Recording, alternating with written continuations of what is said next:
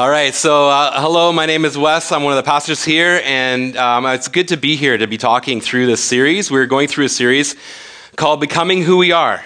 You've seen it in some of the imaging, you've seen it in the banners coming through the doors. And uh, this has been a series that we've been going through that talks about five parts of discipleship, so following Jesus, that we call rhythms. And we believe that doing these rhythms will actually help us to follow Jesus more fully. And so we looked at these, these topics that we, we, we talk about celebrate big. Like today, we enjoy the, the baptism today. We celebrate big. We follow Jesus daily. We do community with a few. The last two weeks we've done has been serving one another.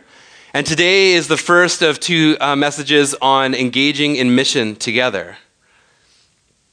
So here's the tagline that I want us to really remember today, okay? So as as Jesus followers, we are missionaries. Okay, I'm going to say it again. As Jesus followers, we are missionaries. Everywhere we go, we are missionaries. We don't need to go to a foreign country like Colombia because we know that Colombia, there's a team of us that's there right now. We don't need to do foreign missions to be missionaries. We already are missionaries to Canada. Now, I want to start off with a story that helps us kind of get into the topic today. And this is going back to last summer when my family took our van across the country, uh, all the way across Canada and all the way back. So we were in New Brunswick and we were at this tourist attraction called Magnetic Hill. And if you've heard of it, it's this natural phenomenon. You turn off your vehicle and it's this crazy thing that's going on. You can Google it, Google it if you want to know more. And as we were coming out of this tourist attraction, we drive, there's six of us in this van. We drive out onto the frontage road that leads us to the, to the highway. And as we're about to drive on, I see a big truck and trailer come from my right and coming across. So I waited for the big truck and trailer to go forward, and then I pulled onto the road. Now, I didn't see this, but all of a sudden I had to stop suddenly, and this is what I saw. I saw a little hot pink sports car with a blonde lady yelling out the window. Her purse dog that is in the back seat also had the window down, yipping at me. And she was emphatically telling me that I was number one. So, a lot of things go through your mind when you're a pastor and you know that you're in New Brunswick. You people don't know that your van, they don't know your license plate, they don't know you're a pastor. And a lot of things started, and I wasn't quick enough to tell her that she also was number one, just to make sure that's clear. But I did think through some of the things, like, how is this happening? This is injustice. She's being ungracious to me. Like, this was just a simple mistake. I didn't, wasn't trying to cut her off. So, of course, when you go onto a street and someone is continually going on, you end up behind the person and that made me a little nervous. But I'm still, I'm wrestling through these thoughts of like, oh man, I, I can't believe this happened. And you know that feeling, you've had that, maybe you've had that before, or it just sits with you. That, that feeling of, of like, oh, like just, oh, I need to change that, but I can't. And as we were going behind this lady, our whole van started bursting out laughing because somebody in the van just said, What? And her license plate says spoiled. And it was at that moment that, we just all burst out laughing. We were talking about it forever. The whole chunk of my trip was talking about, do you remember Spoiled? And how funny that was and how ironic that was that that was her license plate. You know, I don't know about you, but if you've come across similar situations, but where you have to contemplate how you respond to people, whether it's good or bad. You have to think through your reputation. You have to think through your influence as a Jesus follower. Maybe you've had that before. I think in our day to day, our vacations, our recreation, our workplace, we need to be thinking about everywhere how we are representatives of Jesus for those who follow Jesus. That we are missionaries. Everywhere we go, we are missionaries. Even if it's across the country and back, we are still missionaries. We are examples to others of what it is like to follow Jesus. Well, that can sometimes scare us, doesn't it? That who we are, people should know how to live through how we conduct ourselves, how we live, how we speak, how we respond. In fact, for me, I don't know about you, but I'm not always thinking about being a missionary. I don't always think about my influence, my example to others as I'm living my life. If they don't know me personally, I, I know that they don't know that I'm a Christian. As I go to the store, as I walk in the park, as I drive down the road, everywhere I go, it's something I can't just take on and off as I go along. I can't say, I'm not going to be a Jesus follower, I'm going to take it off. I'm going to put it back on when I come to church. It's not like that, it's all the time. So, how should we act towards outsiders? If there's this tension, and we know this tension, we, we feel this tension, how should we act towards people that are outside the church? Well, thankfully, the Bible does tell us about this. So if you want to turn into uh, Colossians chapter 4, verses 5 and 6, if you want to pull that up on your phone, uh, or I'm going to read this for you now. And this is a passage that has really impacted me over the last little while. As we look at being missionaries and as we look at engaging in mission together. So Colossians chapter 4 it says this, verse 5 Be wise in the way you act towards outsiders, make the most of every opportunity. Let your conversation be always full of grace, seasoned with salt, so that you may know how to answer everyone. So, in this passage, there are two main things that we need to take away. The first is how to live, that first verse. The second verse is how to speak. So we're going to go right into the first one how to live. How should we live in front of those who are outside the church? How should we live as missionaries? Well, as you see here, there's a lot to be taken from it. And I think we can start with this idea of knowing that, okay, if we are followers of Jesus, we need to reflect Jesus. We need to be examples of Jesus. And how was Jesus? Well, Jesus, if you put a quick picture in your mind, he was a servant. He was a servant, and in Philippians 2, verse 7, he says that, that he that the Paul says that, that Jesus became a servant and he took he humbled himself and took up death and death on a cross. He made himself nothing so that he could serve. You know, that's a, a great example. That's a perfect example. And I know the tension of feeling the way you do, and I don't know if I'm always like that.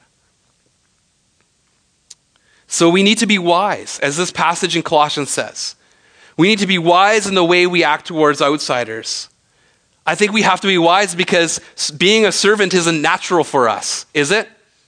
I think often we, we think what's best for us, or we kind of go along our day and don't think about anybody else. We just we don't think about serving.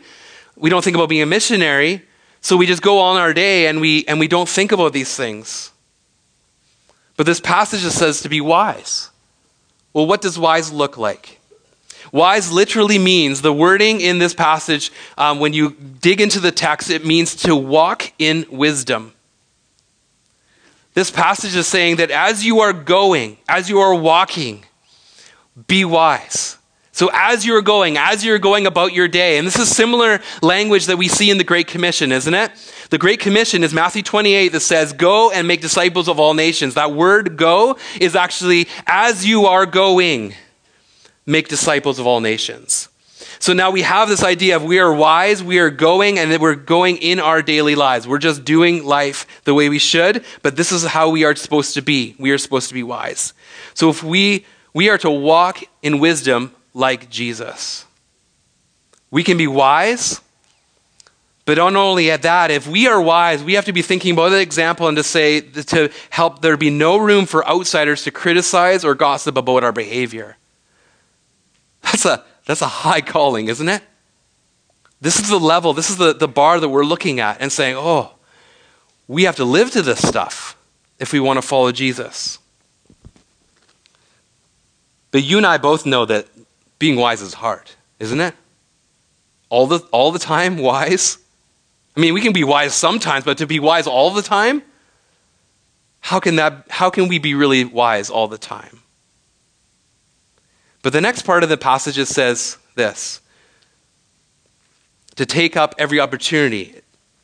So, what does it look like to take the most of, make the most of every opportunity? In this passage, it's, it's, it's, using this analogy, this wording is, is being used. It's really critical. Is that, that if we're making the most of every opportunity, there's a sense of urgency to it. There's not just a make the most of, oh, an opportunity just came to me, I'll nonchalantly just do, with, do whatever I think I need to do. This is a sense of urgency. And so the wording really used is, is this idea of buying up or buying out or snapping it up like it's, like it's a commodity, like it's something you need to grasp that you can't help but just go for. Where we, we are to live like we have seen a good deal so that we just can't pass it up. I know we felt that before because I know that some of us here cannot pass up a good deal, can you? You just see some advertisement or you see something and you just think, oh, I just have to have that. And that same urgency, that same feeling that you get should be the way that we make the most of every opportunity with those who are outside the church.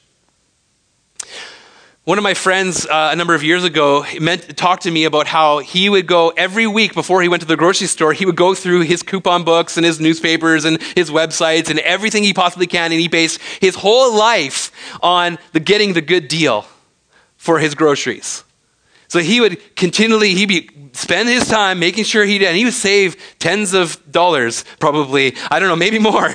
But he would save lots and lots of money. But his whole, the idea is that his whole mindset was built upon this urgency of, I gotta get the right deal for this. That's the sort of thing that we're talking about in this passage. You see, if we identify, are patient, are waiting, and watching for those who are close to committing their lives to Jesus, I think this passage in Colossians is telling us that we need to snatch it up. The opportunity to get on it, to move the conversation that you could be having with somebody along so that they have the opportunity to follow Jesus. This week, I had a lady in my office that I've been walking this road with and I was talking with her, and, and as I was talking with her, she started explaining to me, because I had emailed her, and I said, Hey, this is how you become a Jesus follower. And I, I wrote out some things that she needs to pray through, and she had started to do this. And I said, Okay, so what's the problem? And she says, Well, I just don't want to put both feet in to following Jesus. I was like, okay. So in my head, I'm thinking, okay, so I, I can visualize this. So she's on a road and there's some roadblocks. You know those wooden roadblocks? You can imagine like people put up a roadblock in front of a road. And so I said, Well, what is the problem? And she shared one of the problems. And I said, Okay. So I answered what it was. And she said, Okay, I feel better about that. So I took the roadblock and I laid it down. And I said, Well, what else do you have? And I said, Okay. She's like, How about this? And so I answered that question and I said, Okay, here's another roadblock. And I continued to take down these roadblocks for her because I knew that there's something stopping her from following Jesus. At the end of taking down all those roadblocks, and I was visualizing this as I was talking with her, I said, now what do you do? What's next? At that point, she said, Well, I think the answer is I have to step out in faith, isn't it? Said, Exactly. You just need to step out in faith. That's all that's left. And that's hard, isn't it? And she said, Absolutely, that's hard. And as we continued to massage the conversation and help her to see where she was at, she said, You know what? I really think that I'm ready. I'm ready to do this. And it was that, it was that, that time, this past week, this, this lady decided, I'm in with both feet. I've decided to follow Jesus. And she, so we prayed in my office just upstairs. It was awesome. But making the most of every opportunity is not backing down from something that, that is so, so critical to someone's life. To help them to come to know Jesus and to follow Jesus in a greater way. We have the best person in the world to offer people, don't we? Jesus. He is the one that changes everything. How do we treat the urgency of Him and His call and His cause? Do we, do we treat his, Him with that same urgency that we talked about earlier? So, the first thing that we talked about in this passage is how, to, how do we live? It all starts with being wise, remembering our witness, and making the most of every opportunity. But there is a second part to this passage, and that is how to speak. So, how do we talk as a missionary here in our city? If we are to be missionaries in Langley, in Abbotsford, in Cloverdale, and wherever you're from, what does that look like? How do I speak like a missionary? Well, in verse 6, it says, Let your conversation be always full of grace, seasoned with salt, so that you may know how to answer everyone. This is how we should speak. That every conversation should be intentional with those who are not believers in Jesus. That if someone doesn't follow Jesus, that every single opportunity, every conversation is an opportunity. Let me ask you this. Collectively, what comes out of our mouths when we speak? Does it match this idea of every conversation being filled with grace? Does it prove our reputation as worthy? Does it validate our witness? Does what does what does what daily comes out of our mouths? Could outsiders of the church accuse us of, of always being gracious? Could they say, yes, that person that's in the church, they're always gracious, aren't they? Because I know for me, I know that struggle, and I know there's been times when I've been rightly accused of not being gracious enough in my conversations. I share the story about that lady in my office, but that's not always the case. There are times when I've backed down and I haven't been gracious and I haven't taken the opportunity. The thing I was reflecting on this week as I was preparing was this what comes out of your mouth was in your mind. What comes out of your mouth was first in your mind, and it also does something else. It reflects what's inside your heart. So if the way you're speaking is the way that you, what you think about, then it's going to continue to come out of you. Because not only is it in your mind, but it's in your heart, and that's the values that you have for life. Whatever you value in life, whatever is important to your life. If Jesus is important, then Jesus will come out. If Jesus is not important, Jesus will not come out of your life. So, back to the passage. Grace here means that we need to be gracious with people, we need to be kind, we need to be pleasant. But it's more than that. When we see that we are to, to always be full of grace, this word grace is a, to, for us to represent how we've received grace and how that has changed everything in our lives. That the grace of Jesus has made everything different. And then that should fuel from our hearts and up out of our mouths to every conversation. If we lead with grace, we will be wise and make the most of every opportunity. Maybe you don't always feel like you lead with speaking grace. I, I hear you. I'm not always gracious. But if you think about it this way, where do we start from there? I think we need to retrain our speech. Retraining speech is hard. If you've ever tried to stop swearing, if you've ever tried to stop coarse joking, if you ever tried try to do those things, I know what it was like to be a non Christian person and deciding, I'm going to live for Jesus now. That's a bunch of things that have to change. You need to retrain it. You got to think about it like a muscle. Now, I'm in the process of rehabilitating my shoulder. And when my physiotherapist told me what my shoulder was like, it was like it was paper thin because I was not using my shoulder because I was worried all the time of it falling out. But over time, over this past year, I've been building up the muscle. I've been working at it. I've been training myself to be able to use my shoulder again. Just like that in our speech, we need to remember that maybe our muscles are just that muscle right over top is just paper thin. And it needs to be built up, it needs to be strengthened so that everything holds together. That analogy is true for our speech. We need to think about how we present ourselves, how we talk, and how we are, are sharing grace. If you don't use a muscle, you'll lose it. And we don't want to lose it, do we? So, going back to the passage, why did this writer talk about salt? Why bother talking about salt? Where does that come from? Why, why bother with salt? The first thing you can think of is okay, well, in New Testament times, there wasn't refrigerators or electricity and that sort of thing. So you think, okay, so maybe salt was used in the preservation of food, and that's true. But this passage isn't talking about it that way. So, what is salt? Why is it here? Salt is used in this passage to give taste and flavor. You do know and you do realize that uh, when you put in salt, it changes everything, doesn't it? It changes the flavor of things sometimes. It can ruin it or it can just completely uh, enhance all those flavors. And that's the imagery that we need to use here. That it needs to be used as an enhancer of things. Salt gives zest and liveliness to a conversation. So Ben talked about that mid to mid sermon snack. Okay, so just want to put it in your head. We've got a wonderful steak in front of you. If you're vegan, I'm sorry. But you just think, I, I love steak, and so just imagine just spreading that salt over there, you know?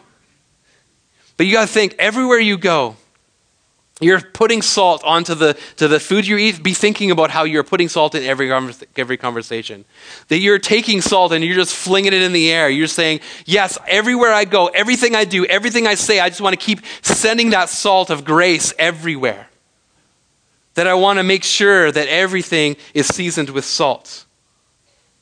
And if we do this well, there will be some tasty conversations, won't there be? We'll have some tasty conversations with people. All of a sudden, we realize something is happening and that there's something different about our conversations because we're remembering to put this idea of grace into every conversation. We are to make our example and influence on others interesting, lively, and colorful.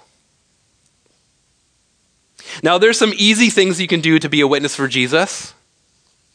Like I was talking to a teen in our, in our church, one of the teenagers in our church recently, and they were explaining to me uh, just the example of them not swearing in front of their non believing friends at the public school is enough for them to say, hey, wait a second, why don't you do what we do?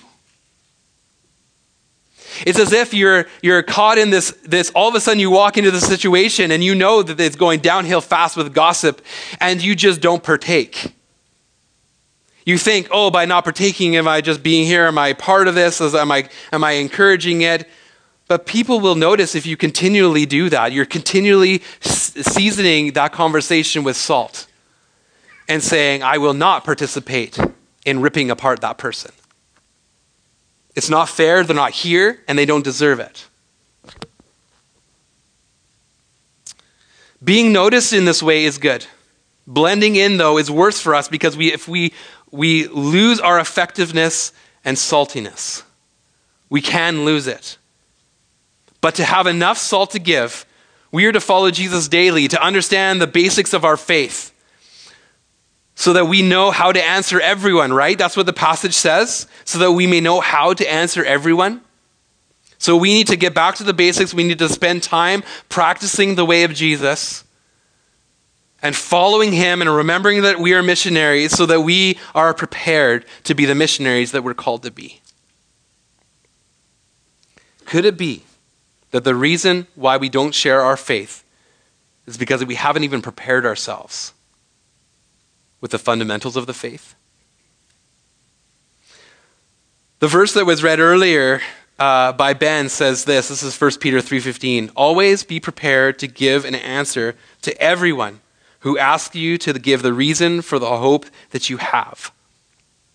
To always be prepared to give the reason why you have this belief in Jesus and a hope for something more to life than just the life that we live. Are we prepared? If we are expected to give an answer, that means that we have questions coming our way, right? If we're expected to give an answer, then we have questions coming our way, and that means that people that don't follow Jesus need to be seeing this in our lives which means we need to be spending time with people who don't follow Jesus. It's true.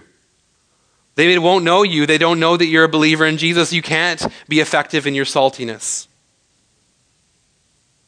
How do we properly prepare ourselves for this if we don't spend time sharing our lives with those who don't know Jesus? And how will they see that we are different if we're not, uh, if we're not uh, around them and to show them that we're different? That there's more to life than the life that they're living and that we're living. There's a hope in Jesus. We, as Jesus followers, then become irrelevant to outsiders because we haven't taken the time to be available. We become irrelevant. It reminds me of that passage in Matthew 5, verse 13. So, what happens to salt was that when it loses its saltiness, some of you know. When salt, Matthew 5:13 says if salt loses its saltiness, it's thrown out. It's not good for anything. It's good for nothing. Well, we don't want that, do we? We don't want to be not salty anymore. If we don't focus on these things, we can lose our saltiness.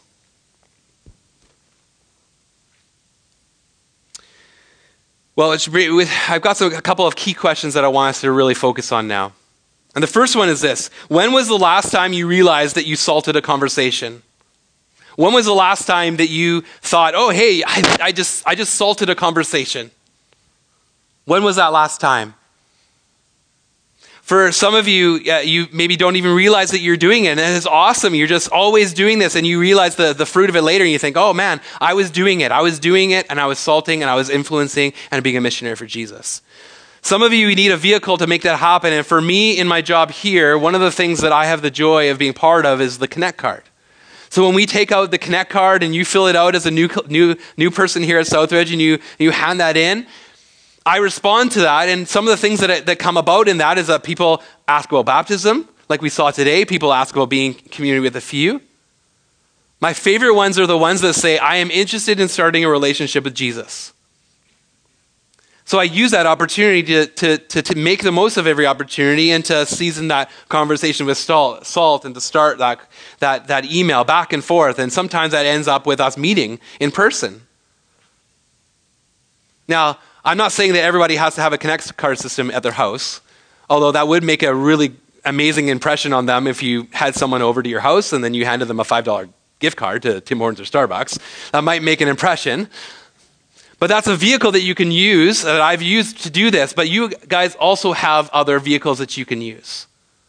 And there's a bunch of scenarios that I want to bring out later in this message to share with you. The second question that uh, the key question that I want us to look at is today is this. How many opportunities have you missed lately? I want you to think about that. How many opportunities have you missed? You may be like, I don't know. it's, is exactly the right response because we actually don't know. When we live our lives, if we're not thinking like we are missionaries, we aren't actually seeing these opportunities and we're, not, we're just missing them all the time. So that number is unknown.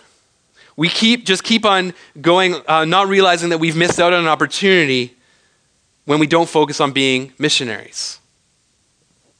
Listen. Don't lose heart in this.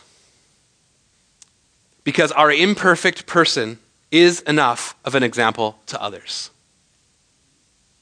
Our imperfect person, the way you feel right now, where you feel like, man, how am I going to do this? It still is enough to lead people to Jesus. It still is enough to salt conversations. It still is enough to be an influence, to be a missionary. We will miss opportunities, that's for sure, because I still do. We aren't perfect, but that shouldn't stop us. I have another story from this a couple weeks ago, and this is when I, I, have a community garden plot in the Murrayville Community Garden, and we were it's time to pay for the year. So I went into the office where they had this in Murrayville here, and and lo and behold, I came into the into the meeting, and the lady that received the same or a um, community garden plot the same day as me we were enjoying this together. Um, she was also there paying for her plot. We were the first two people to pay for it. We were really eager beavers. And so we walked in here, and as we were talking, I was like, oh, hey, it's great to see you. And I hadn't seen you since last summer, and we chatted for a little bit. And as we went along, I asked her how things were going, and then she started crying. So as I'm preparing for this message, I'm thinking about, okay, Wes, you got to practice what you preach. You got to make sure that you're doing this salting conversations. And so I just, I just let go and I just said, okay, God, use me in this. And so as she was crying, uh, she started des- describing to me um, how she's uh, having a separation with her husband.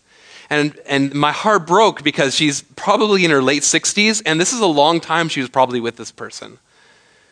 And I remember just talking it through with her and sharing with her, okay, like, uh, I, like I would to any of you in this church. If you are going through a tough time, I would walk alongside with you and I encourage you and, and help. And know, knowing the line of, she doesn't know I'm a pastor, so I'm just trying to help her and encourage her and, and, and, and, and comfort her in this time. Well, now I didn't realize this, but afterwards, it was the lady that was taking the money for the community group plot that I actually had a further conversation with. Because she witnessed this whole thing and she had the look on this, her face like, What do you do for a living? How did you just do that? Because the words that were coming out of her mouth were abada, agya, abada, abada. And she didn't know what to say. So I just stepped into that, to that moment and I helped her. And I had a, a, chance to describe to her not only that I was a pastor, but she asked which church we were from, that I was from. And uh, I was able to share with her a little bit about the hope that I have in Jesus. Practice what I preach. I have to make sure I do that and not fail. Because I want to make sure that you see that we have to do this, that is important. So you may ask yourself, you've heard a lot of stuff about this, but why should I do these things? Why bother? If we don't, these people will never enter the family of God. The people that don't know Jesus, they will never enter that family. They will never go from spiritual life to spiritual, or spiritual death to spiritual life. They can't leave spiritual death and enter spiritual life if we don't season with salt. They need to be adopted into the family of God and once on the outside, but brought into this community and accepted like one of us. That's why it is so important to share with non believers not only is their eternal life up for grabs, but that their life here on earth is, is there's a meaning to it and there's purpose and they can find themselves in the family of God. If they don't commit to Jesus, they can't be a follower. If those people don't commit to Jesus, they can't celebrate big. If they don't commit to Jesus, they can't be part of God's family and then go deep into community with a few. They will never see that.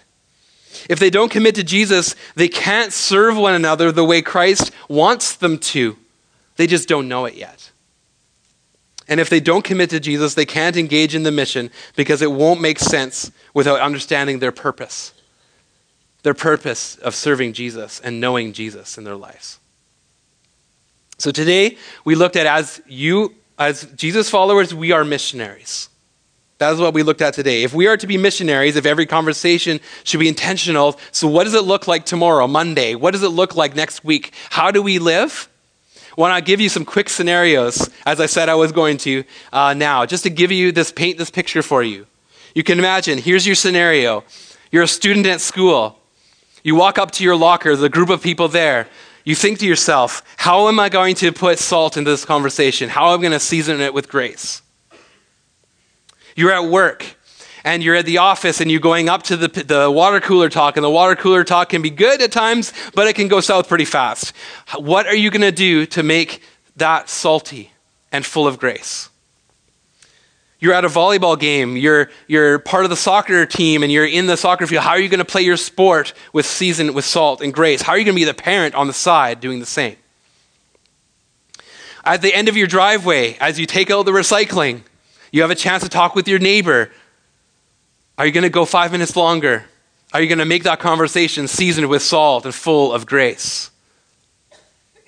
You're a college student and you're here and you're thinking, how do I do that? You've got a group project.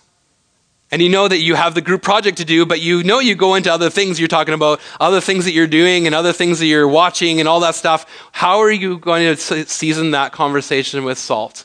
And season it with the grace of Jesus? And how are you going to make the difference? Now that you have some visuals of some scenarios, I want you to think through these three types of people that I've, uh, that I've got for you. You can be any one of these three to act out the message. You got this? You ready? The first one is to be a bargain hunter. That could be you. Coming off of this message, you'd be like, yes, I'm going to be a bargain hunter. I'm going to love Jesus more and let that passion for Jesus fuel me to look eagerly for opportunities to bring others to Jesus. I'm going to be a, I'm going to snatch that up. I'm going to be a bargain hunter. I think sometimes what stops us in this is that, that we don't maybe understand that Jesus is everything to that person. That maybe, maybe we don't, we don't maybe we struggle with whether or not we really do care about their eternal state. And maybe we don't realize that we need to care for Jesus and his cause more. And maybe that's what's stopping us. But maybe you need to be a bargain hunter. The second type of person is maybe you need to be a salt shaker.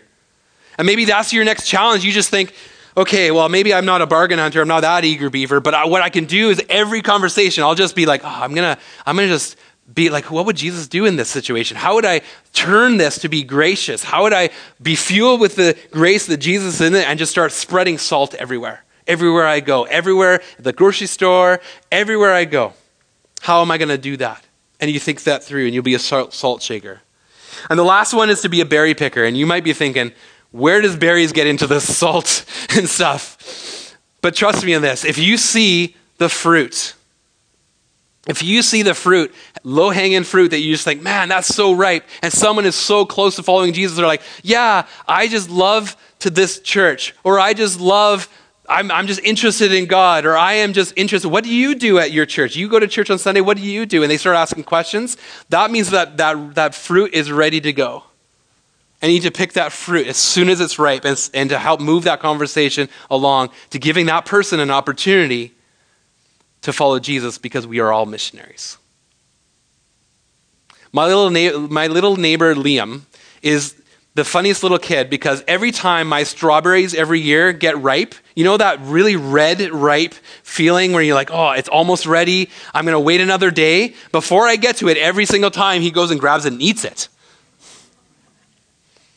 I think we need to have that urgency where we see the ripe fruit and we just think, before that guy even gets to it, I just got to go for it because I know that Jesus is important to them and I need to grab that fruit and I need to offer that to Jesus because it's rightfully his. And to say, here you go, Jesus, I help this person follow you, follow you for the first time.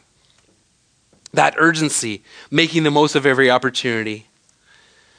As Jesus followers, we are missionaries and we need to be actively influencing everyone, don't we?